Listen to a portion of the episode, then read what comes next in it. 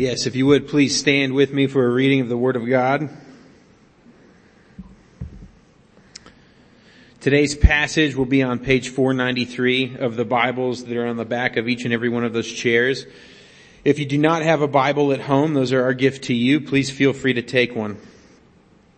Today's scripture reading comes from Mark chapter 9 verses 30 through 41. They went on from there and passed through Galilee, and he did not want anyone to know, for he was teaching his disciples saying to them, the son of man is going to be delivered into the hands of men, and they will kill him. And when he is killed, after three days he will rise. But they did not understand the saying and were afraid to ask him. And they came to Capernaum. And when he was in the house, he asked them, what were you discussing on the way? But they kept silent, for on the way they had argued with one another about who was the greatest. And he sat down and he called the twelve and he said to them, if anyone would be first, he must be last of all and servant of all. And he took a child and he put him in the midst of them and taking him in his arms, he said to them, whoever receives one such child in my name receives me and whoever receives me receives not me, but him who sent me. John said to him, teacher, we saw someone casting out demons in your name and we tried to stop him because he was not following us. But Jesus said, do not stop him, for no one who does a mighty work in my name will be able soon afterward to speak evil of me. For the one who is not against us is for us. For truly I say to you, whoever gives you a cup of water to drink because you belong to Christ will by no means lose his reward. These are the words of God himself.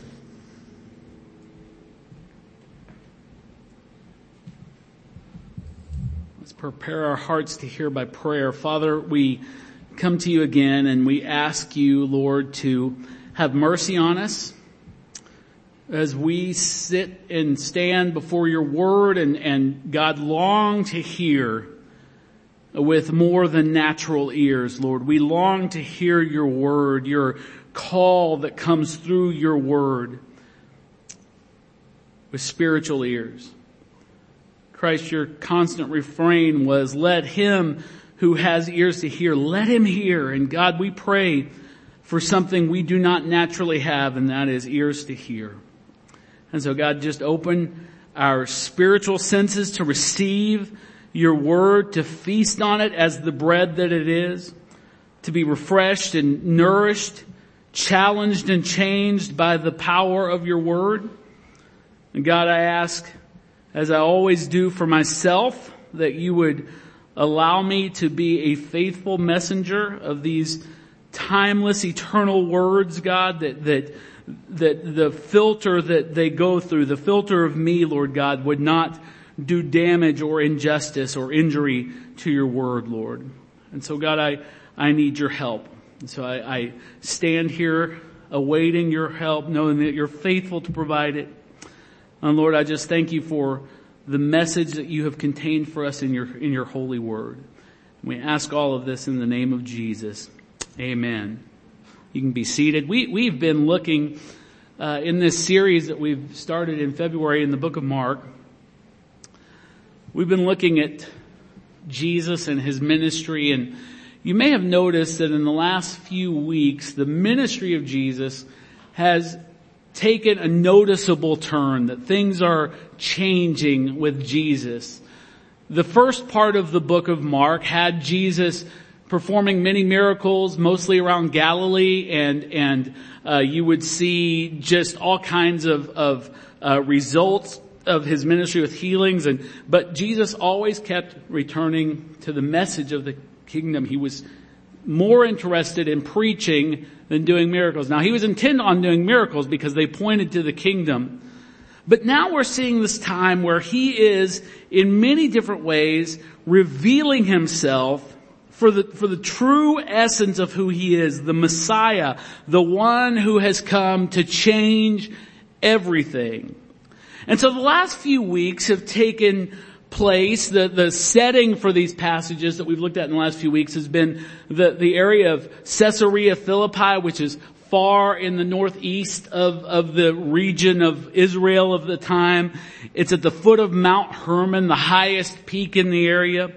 And, and you'll remember that it was there at Caesarea Philippi that Peter confessed that Jesus was the Christ. Jesus told him that he did not know that on his own, but the flesh, flesh and blood didn't figure that out, but that, that the Father had revealed it to him. And after that confession, Jesus told the disciples that he would suffer at the hands of the Jews, that he would be killed as a result of that suffering, and yet on the third day that he would rise again. You'll remember that on those words, Peter rebuked Jesus, which was a pretty incredibly bold thing to do, wouldn't you agree? He rebuked Jesus and, and, and when he rebuked Jesus, Christ rebuked him and told him and all the disciples, the crowd that was gathered, that, that denying themselves and taking up their cross was the non-negotiable prerequisite for following Christ. You cannot follow Christ without denying yourself, without taking up the same cross that he's taking up, following him where he's going, um, which is to death. And six days later, after that, you'll remember that Jesus took Peter, James, and John up to the top of, the, of Mount Hermon, the Mount of Transfiguration, where his glory was unveiled, completely unveiled before their watching eyes. And descending the mountain, he again made reference to his impending death and resurrection. And still, the three disciples with him clearly did not understand the meaning of his words. And now that you're all caught up, our text today sees Jesus and his disciples turning to the southwest. And they're returning to the shores of Galilee where it all began. The story that Mark tells us all began. But what you must understand is this is not their final destination. Everything has changed and now Jesus is intentionally making his way to Jerusalem where all that he has foretold will be played out in blood red color before the eyewitness of his disciples. And Jesus, the text tells us, kept his departure and his destination secret because he was still teaching his disciples. Now, as we mentioned, when the crowd sought only miracles, Jesus always returned to the preaching of the gospel of the kingdom of God.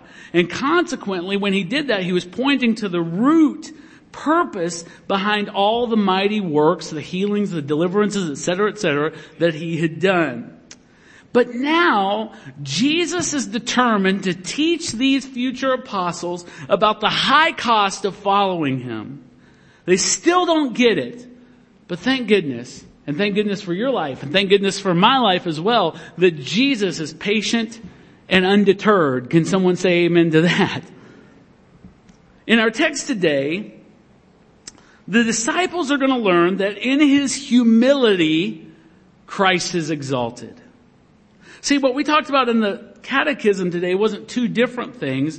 They were two sides of the same coin. Christ's humiliation leads to his exaltation. It is by the cross that Christ is exalted. Philippians chapter 2 tells us that because Christ obeyed to the point of death, even death on the cross, therefore God has highly exalted him and given him a name which is above every other name.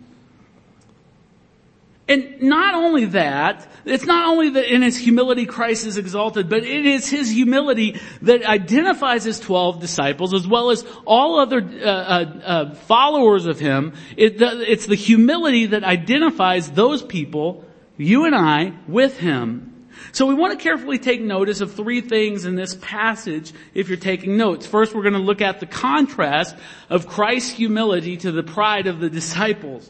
Then we're going to look at Christ's illustration of what true humility looks like. And lastly, we're going to talk about the humility that is required in the church in order to maintain unity, which pleases the Lord. So we begin this text with Jesus repeating much the same revelation that he, in, in, in much the same words that he used in Mark 8:31. The, it reads this, the son of man is going to be delivered into the hands of men and they will kill him. And when he's killed, after three days, he will rise. Now this is the, the, the sum total of the main lesson that he is separated himself from the crowds to teach the disciples. He said these things to them one chapter earlier, but we will see shortly that the lesson had to be repeated. Why? Because they still didn't get it. Now, this is a safe place. Let's make confession with one another. How many of you have ever had to have Jesus return to the same lesson he has been trying to teach you? Raise your hand. I thought there might be a few of you. They didn't understand it. And more than that, they hadn't yet accepted it. In fact, if you'll remember a couple weeks ago when we talked about the transfiguration, as they descended the Mount of Transfiguration, we're told Peter, James, and John were, in the, in the words of the text, were questioning what this rising from the dead might mean. The idea of death regardless of a predicted resurrection, was absolutely puzzling to them. They'd been taught that Messiah would conquer, not suffer, that he would not be rejected, that he would not die, he would rule.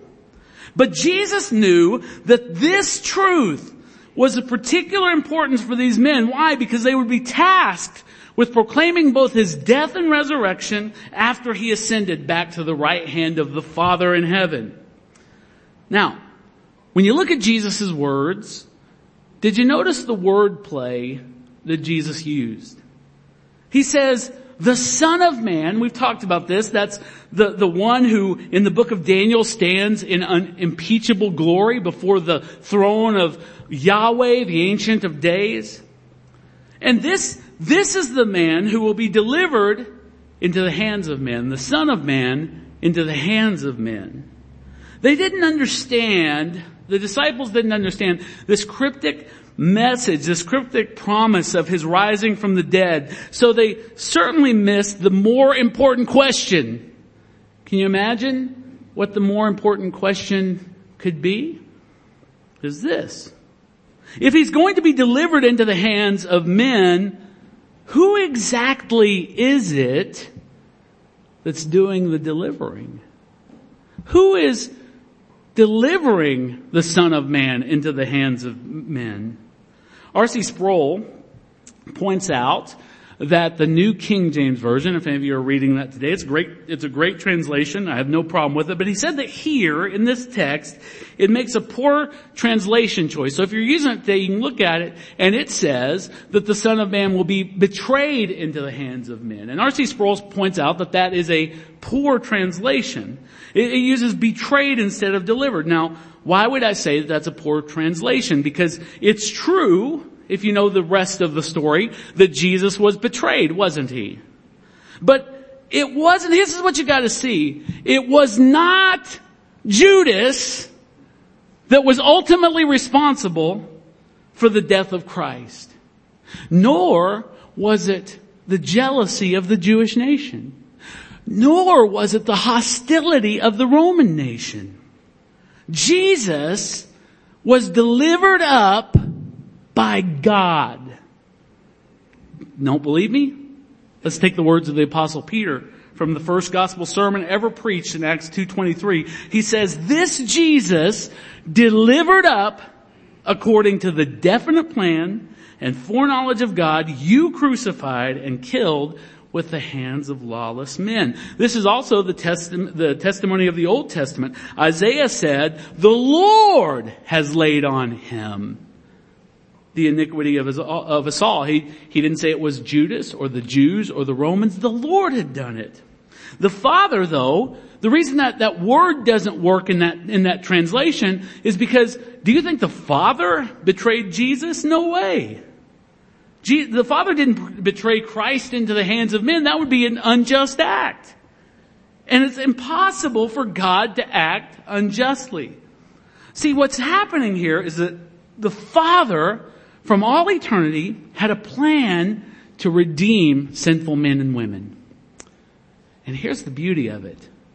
Jesus joyfully and obediently submitted to that plan. Aren't you glad? Aren't you glad?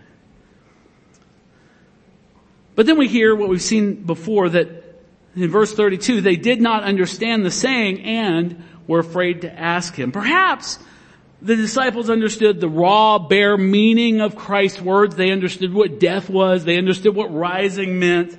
But they couldn't understand how this unthinkable thing could ever take place, and let alone, if it did take place, how it could be for anyone's benefit.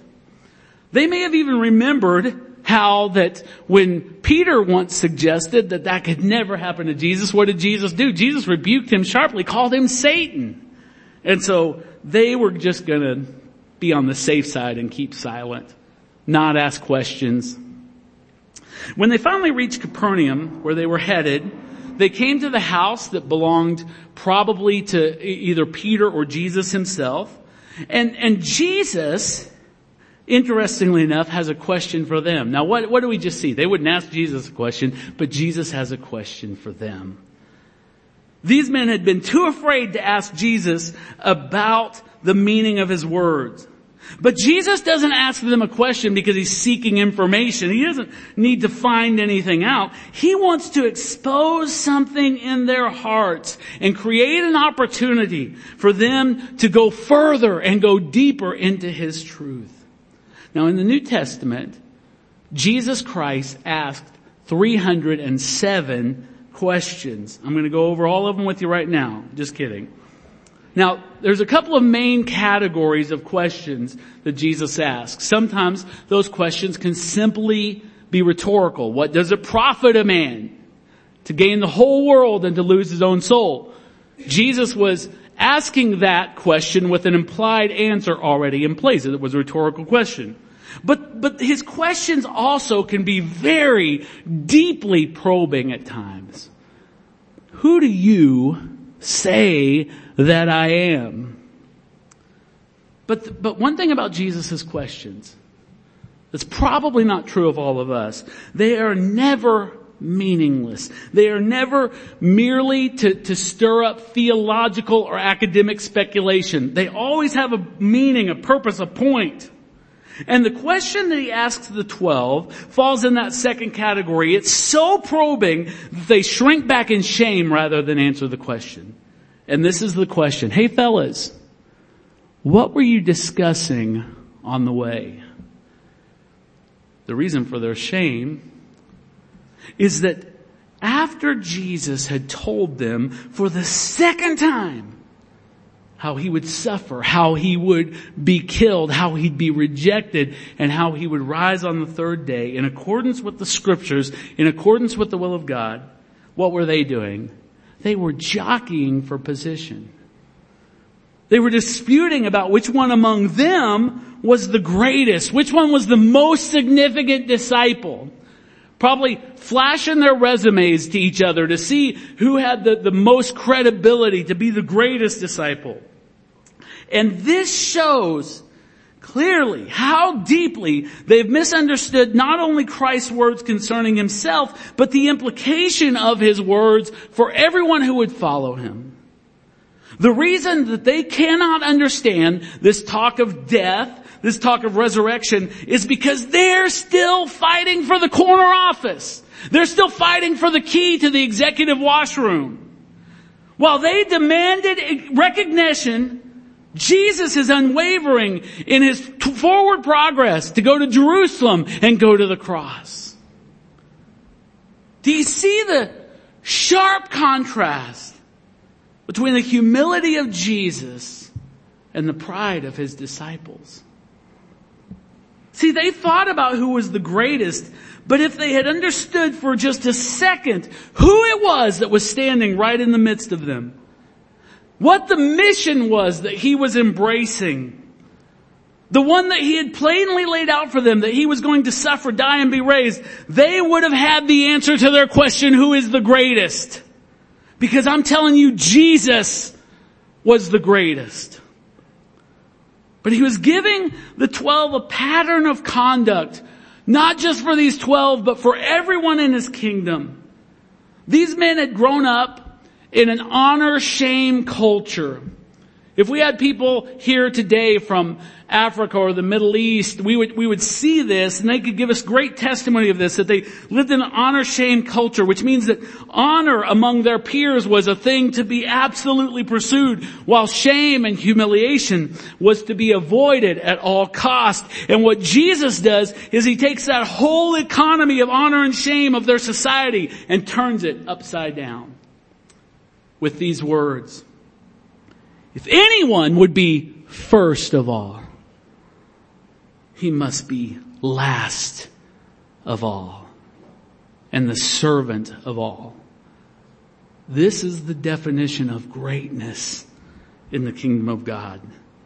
See, Jesus, don't overinterpret this. Jesus was not saying that the apostles would just be run of the mill guys. He, he wasn't denying that they would be very significant in the order of the church he was establishing. Ephesians even tells us that the church is built on the foundation of the apostles and prophets. Those who were taught under his authority. But what he is saying is that their leadership would not be defined by regal opulence. This is why the, the, the idea of the Roman Catholic Church with a Pope dripping in gold is so offensive to God. Because this is not what he said. Their leadership wouldn't be defined by regal opulence. It wouldn't even be defined by their talents or their skills or the worship that men were willing to lavish upon them. Their greatness, their, their worth, their leadership would be defined by the sacrificial service the sacrifice of their lives for other people. And Jesus isn't telling them to lead by getting in the back of the line.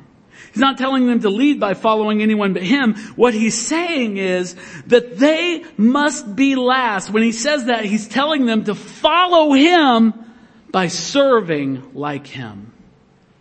This is what He's trying to tell them. And so sitting down with the twelve, which is the posture of a rabbi who has consequential things to convey. He gives the disciples a beautiful illustration of true humility. Verse 36. And he took a child. He took a child. I'm repeating that because I really want you to see this in your mind's eye. He took a child and put him in the midst of them. And taking him in his arms, he said to them, whoever receives one such child in my name receives me. And whoever receives me receives not me, but him who sent me. Now, why does that matter? Why do I want you to focus on this idea of a child? Because what you gotta understand is the culture of the first century is much different than the culture of the 21st century. They had incredibly high infant mortality rates. And for this reason, the ancient world often took a less enthusiastic view of children than we do today. Now I'm not suggesting that ancient mothers and fathers love their children less than we love them today. What I am saying is the culture at large was more reserved because there was a high possibility every time you had a child is that that child would not survive. So after burying and expecting to bury many children, a child wasn't regarded as having much value in the society until people were fairly certain that that child would survive to reach maturity and become productive by helping with the family business, the family farm.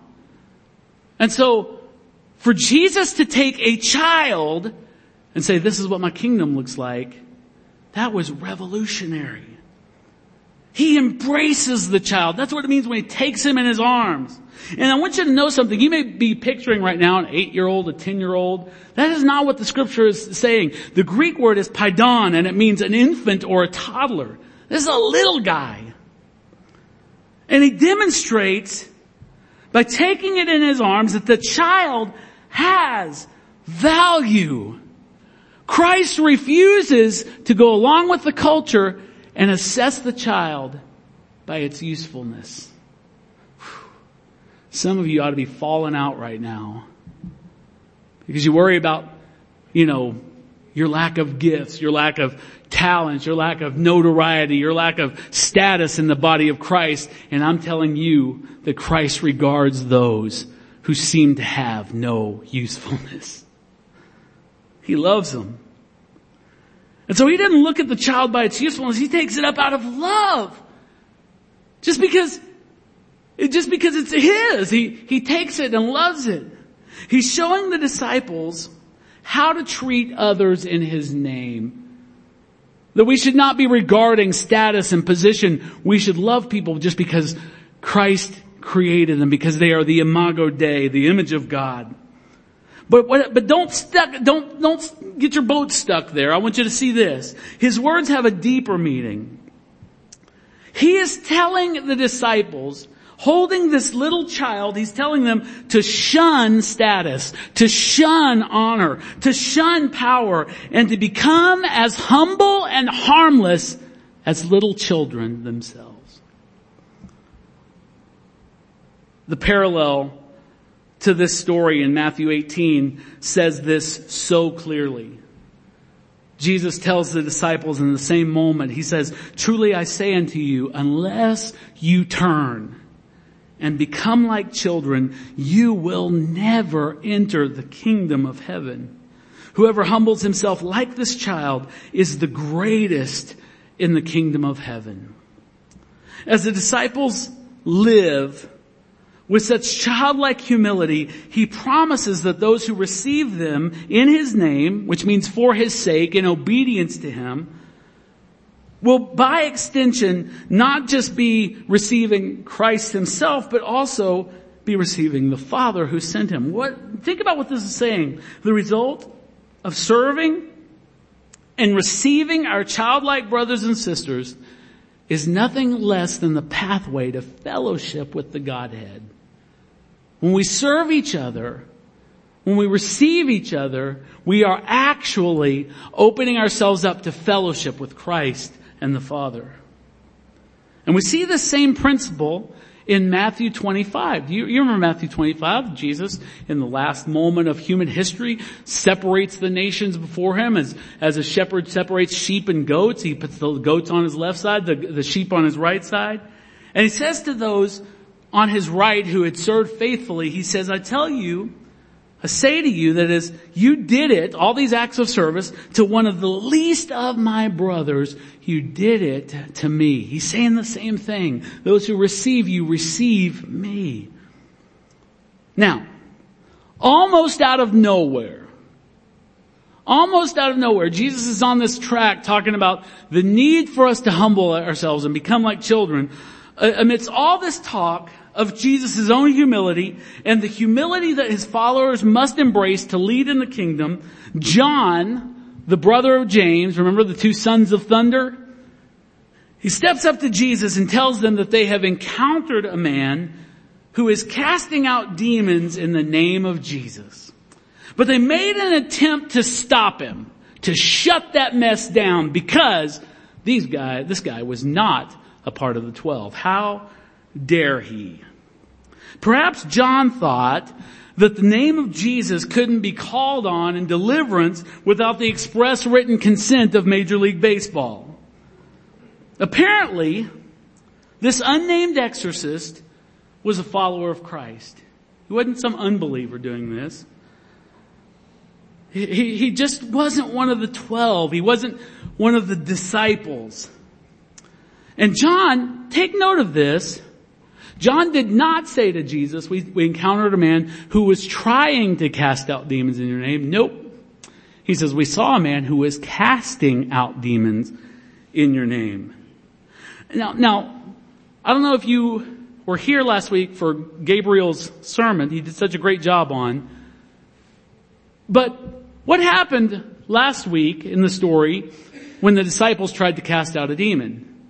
Couldn't do it. Couldn't do it. They had to require Jesus' help. But this guy is casting out demons. This, this protest by John seems absurd when you consider the impotence, uh, the impotence of all the twelve to cast out the demon out of the boy at the foot of the mountain. It's ridiculous. What John was upset about was that this guy wasn't a card carrying member of their tribe. He didn't like that this guy was doing acts in the name of Jesus and he wasn't part of the inner circle. He thought that the benefits of Christ's power should be limited to them and them alone. My question to you is, can we see anything of ourselves in John's protest? We had some guys over at the house the other night and Josh mentioned a, uh, story told by Emo Philips, which I'd like to share with you right now. Emo says, once I saw a guy on a bridge about to jump and I said, don't do it. And he said, nobody loves me. And I said, God loves you. Do you, do you believe in God? And he said, I do. And I said, are you a Christian or a Jew? And he said, I'm a Christian. And I said, me too. Are you Protestant or Catholic? I said, I'm Protestant. He said, me too. What, what franchise? And he said, Baptist. And I said, me too. Are you Northern Baptist or Southern Baptist? He said, Northern Baptist. And I said, me too. Are, are you Northern Conservative Baptist or Northern Liberal Baptist? And he said, he said, Northern Conservative Baptist. I said, oh, me too. Uh, Northern Conservative Baptist Great Lakes region or Northern Conservative Baptist Eastern region? And he said, Northern Conservative Baptist Great Lakes region. He said, me too! He said, are you Northern Conservative Baptist Great Lakes Region Council of 1879 or Northern Conservative Baptist Great Lakes Region Council of 1912? And he said, Northern Conservative Baptist Great Lakes Region Council of 1912. And I said, die heretic and kicked him off the bridge.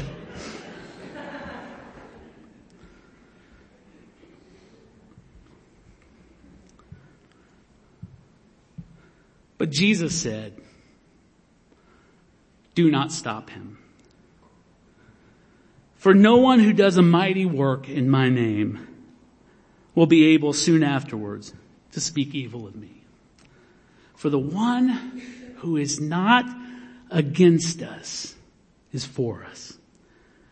Jesus wanted them to know that any mighty work from a miracle of healing to the effectual uh, proclamation of the gospel is not the result of any inherent power in any man, but it is an outpouring of the grace of God. And furthermore, he wanted them to know that everyone may not know what we know. And they may not interpret everything exactly the way we interpret it. But if their allegiance is to Christ and His kingdom, His word and His gospel, we can be, no, let me say, we must be united. We must be. See, our best work for the kingdom is done when we focus on the task that God has assigned to us. Where God has assigned us to work with the tools and the talents he's granted us, and we leave the judging of each man's work at the final day to God alone. Thus, Jesus is highlighting for us, he's highlighting for his 12 disciples that humility is required in his church in order to maintain unity. If we think that we're the only show in town, or that we're the only church that has finally got the truth, then we will do more damage to the cause of Christ than we will ever do good. This, however, is an important warning. Pay attention to this. This is not a blanket approval by Jesus on the, uh, on the part of on the part of Jesus for every view that claims to be somehow Christian. There are some views that claim to be Christian, use a lot of Christian words, even the name of Jesus itself, that are decidedly non-Christian. To proclaim, uh, Jesus spoke of whoever is not against us, and to proclaim what is contrary to the gospel is to be against Christ and his kingdom. Remember that the same Jesus who here says, the one who is not against us is for us, also said in Matthew 12, 30, whoever is not with me is against me and whoever does not gather with me scatters. The point is that there is no such thing, there is no such thing as neutral ground on this planet. You may think that you can take Jesus or leave him, you have no real opinion of him, but what you need to know is that in taking that posture, you are decidedly against Jesus. And no matter what comfort you enjoy right now in this life, it will not turn out well for you. Take your stand, choose your side, and follow Christ as your Lord, the one in charge, the boss. Either you're with Christ or you are by necessity against Him. And we stand shoulder to shoulder with those who are for Him. Amen? But we exhort, we admonish, we persuade, we correct, and we pray for those who are not with Him. And we examine ourselves daily to know where we ourselves stand. Verse 41, for truly I say to you, whoever gives a cup of water to drink because, gives you a cup of water rather, to drink because you belong to Christ will by no means lose his reward. It's not just highly visible things like preaching up here or being a missionary or performing mighty miracles that draws the heart and the reward of Christ. It's those thousand little things that no one ever sees that will get you no applause, that won't up your stock in any church.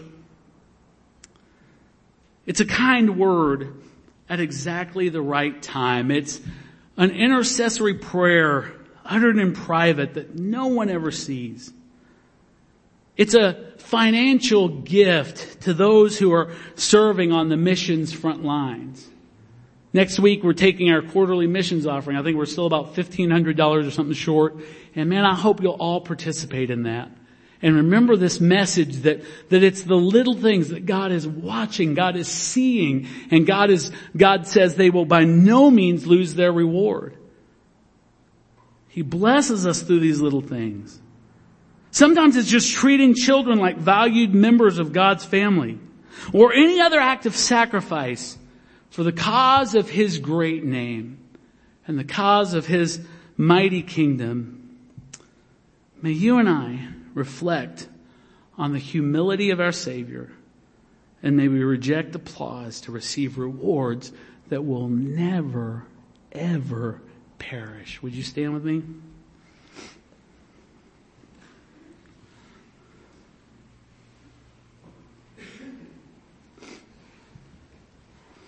Heavenly Father, we are so grateful that you laid out in your son Jesus the perfect example for us. The Bible tells us in Hebrews chapter 12 that he endured the cross, despising the shame for the joy that was set before him. So God, there are many various different kinds of crosses to be borne by your people here at Northridge, God. And I pray that we would look to you, who without flinching, without turning, without shrinking back, marched headlong into the jaws of death in Jerusalem, God. And you did it for love and you did it for redemption's sake.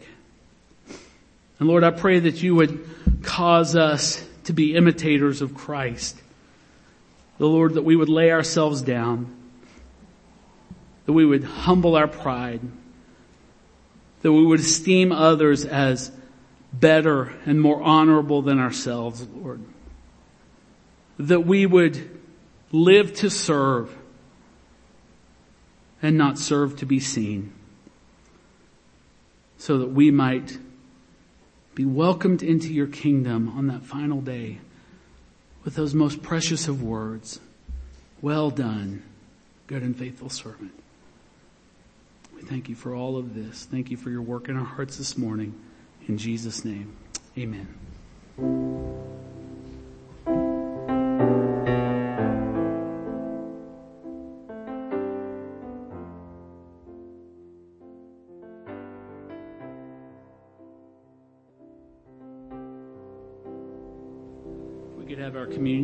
Assistants come and join us up the front.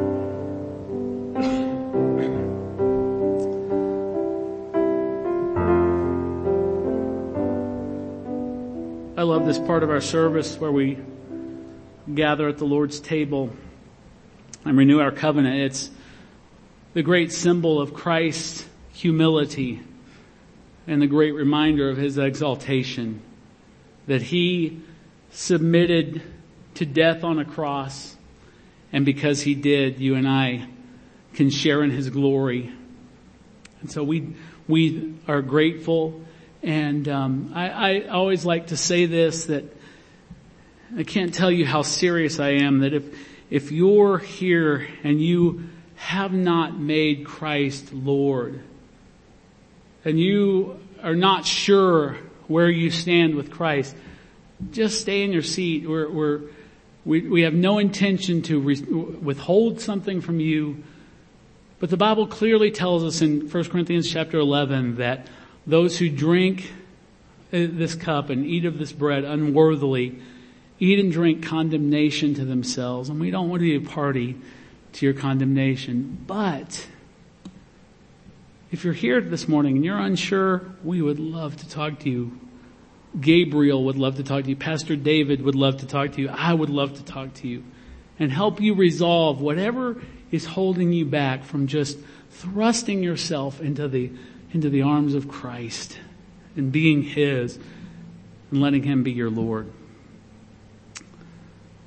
Matthew tells us that as they were eating, Jesus took bread. Uh, actually, I guess you guys should come take elements first. Well, I'm, I'm still thinking about uh, the setup. So you guys come and receive your elements and then we will read this passage.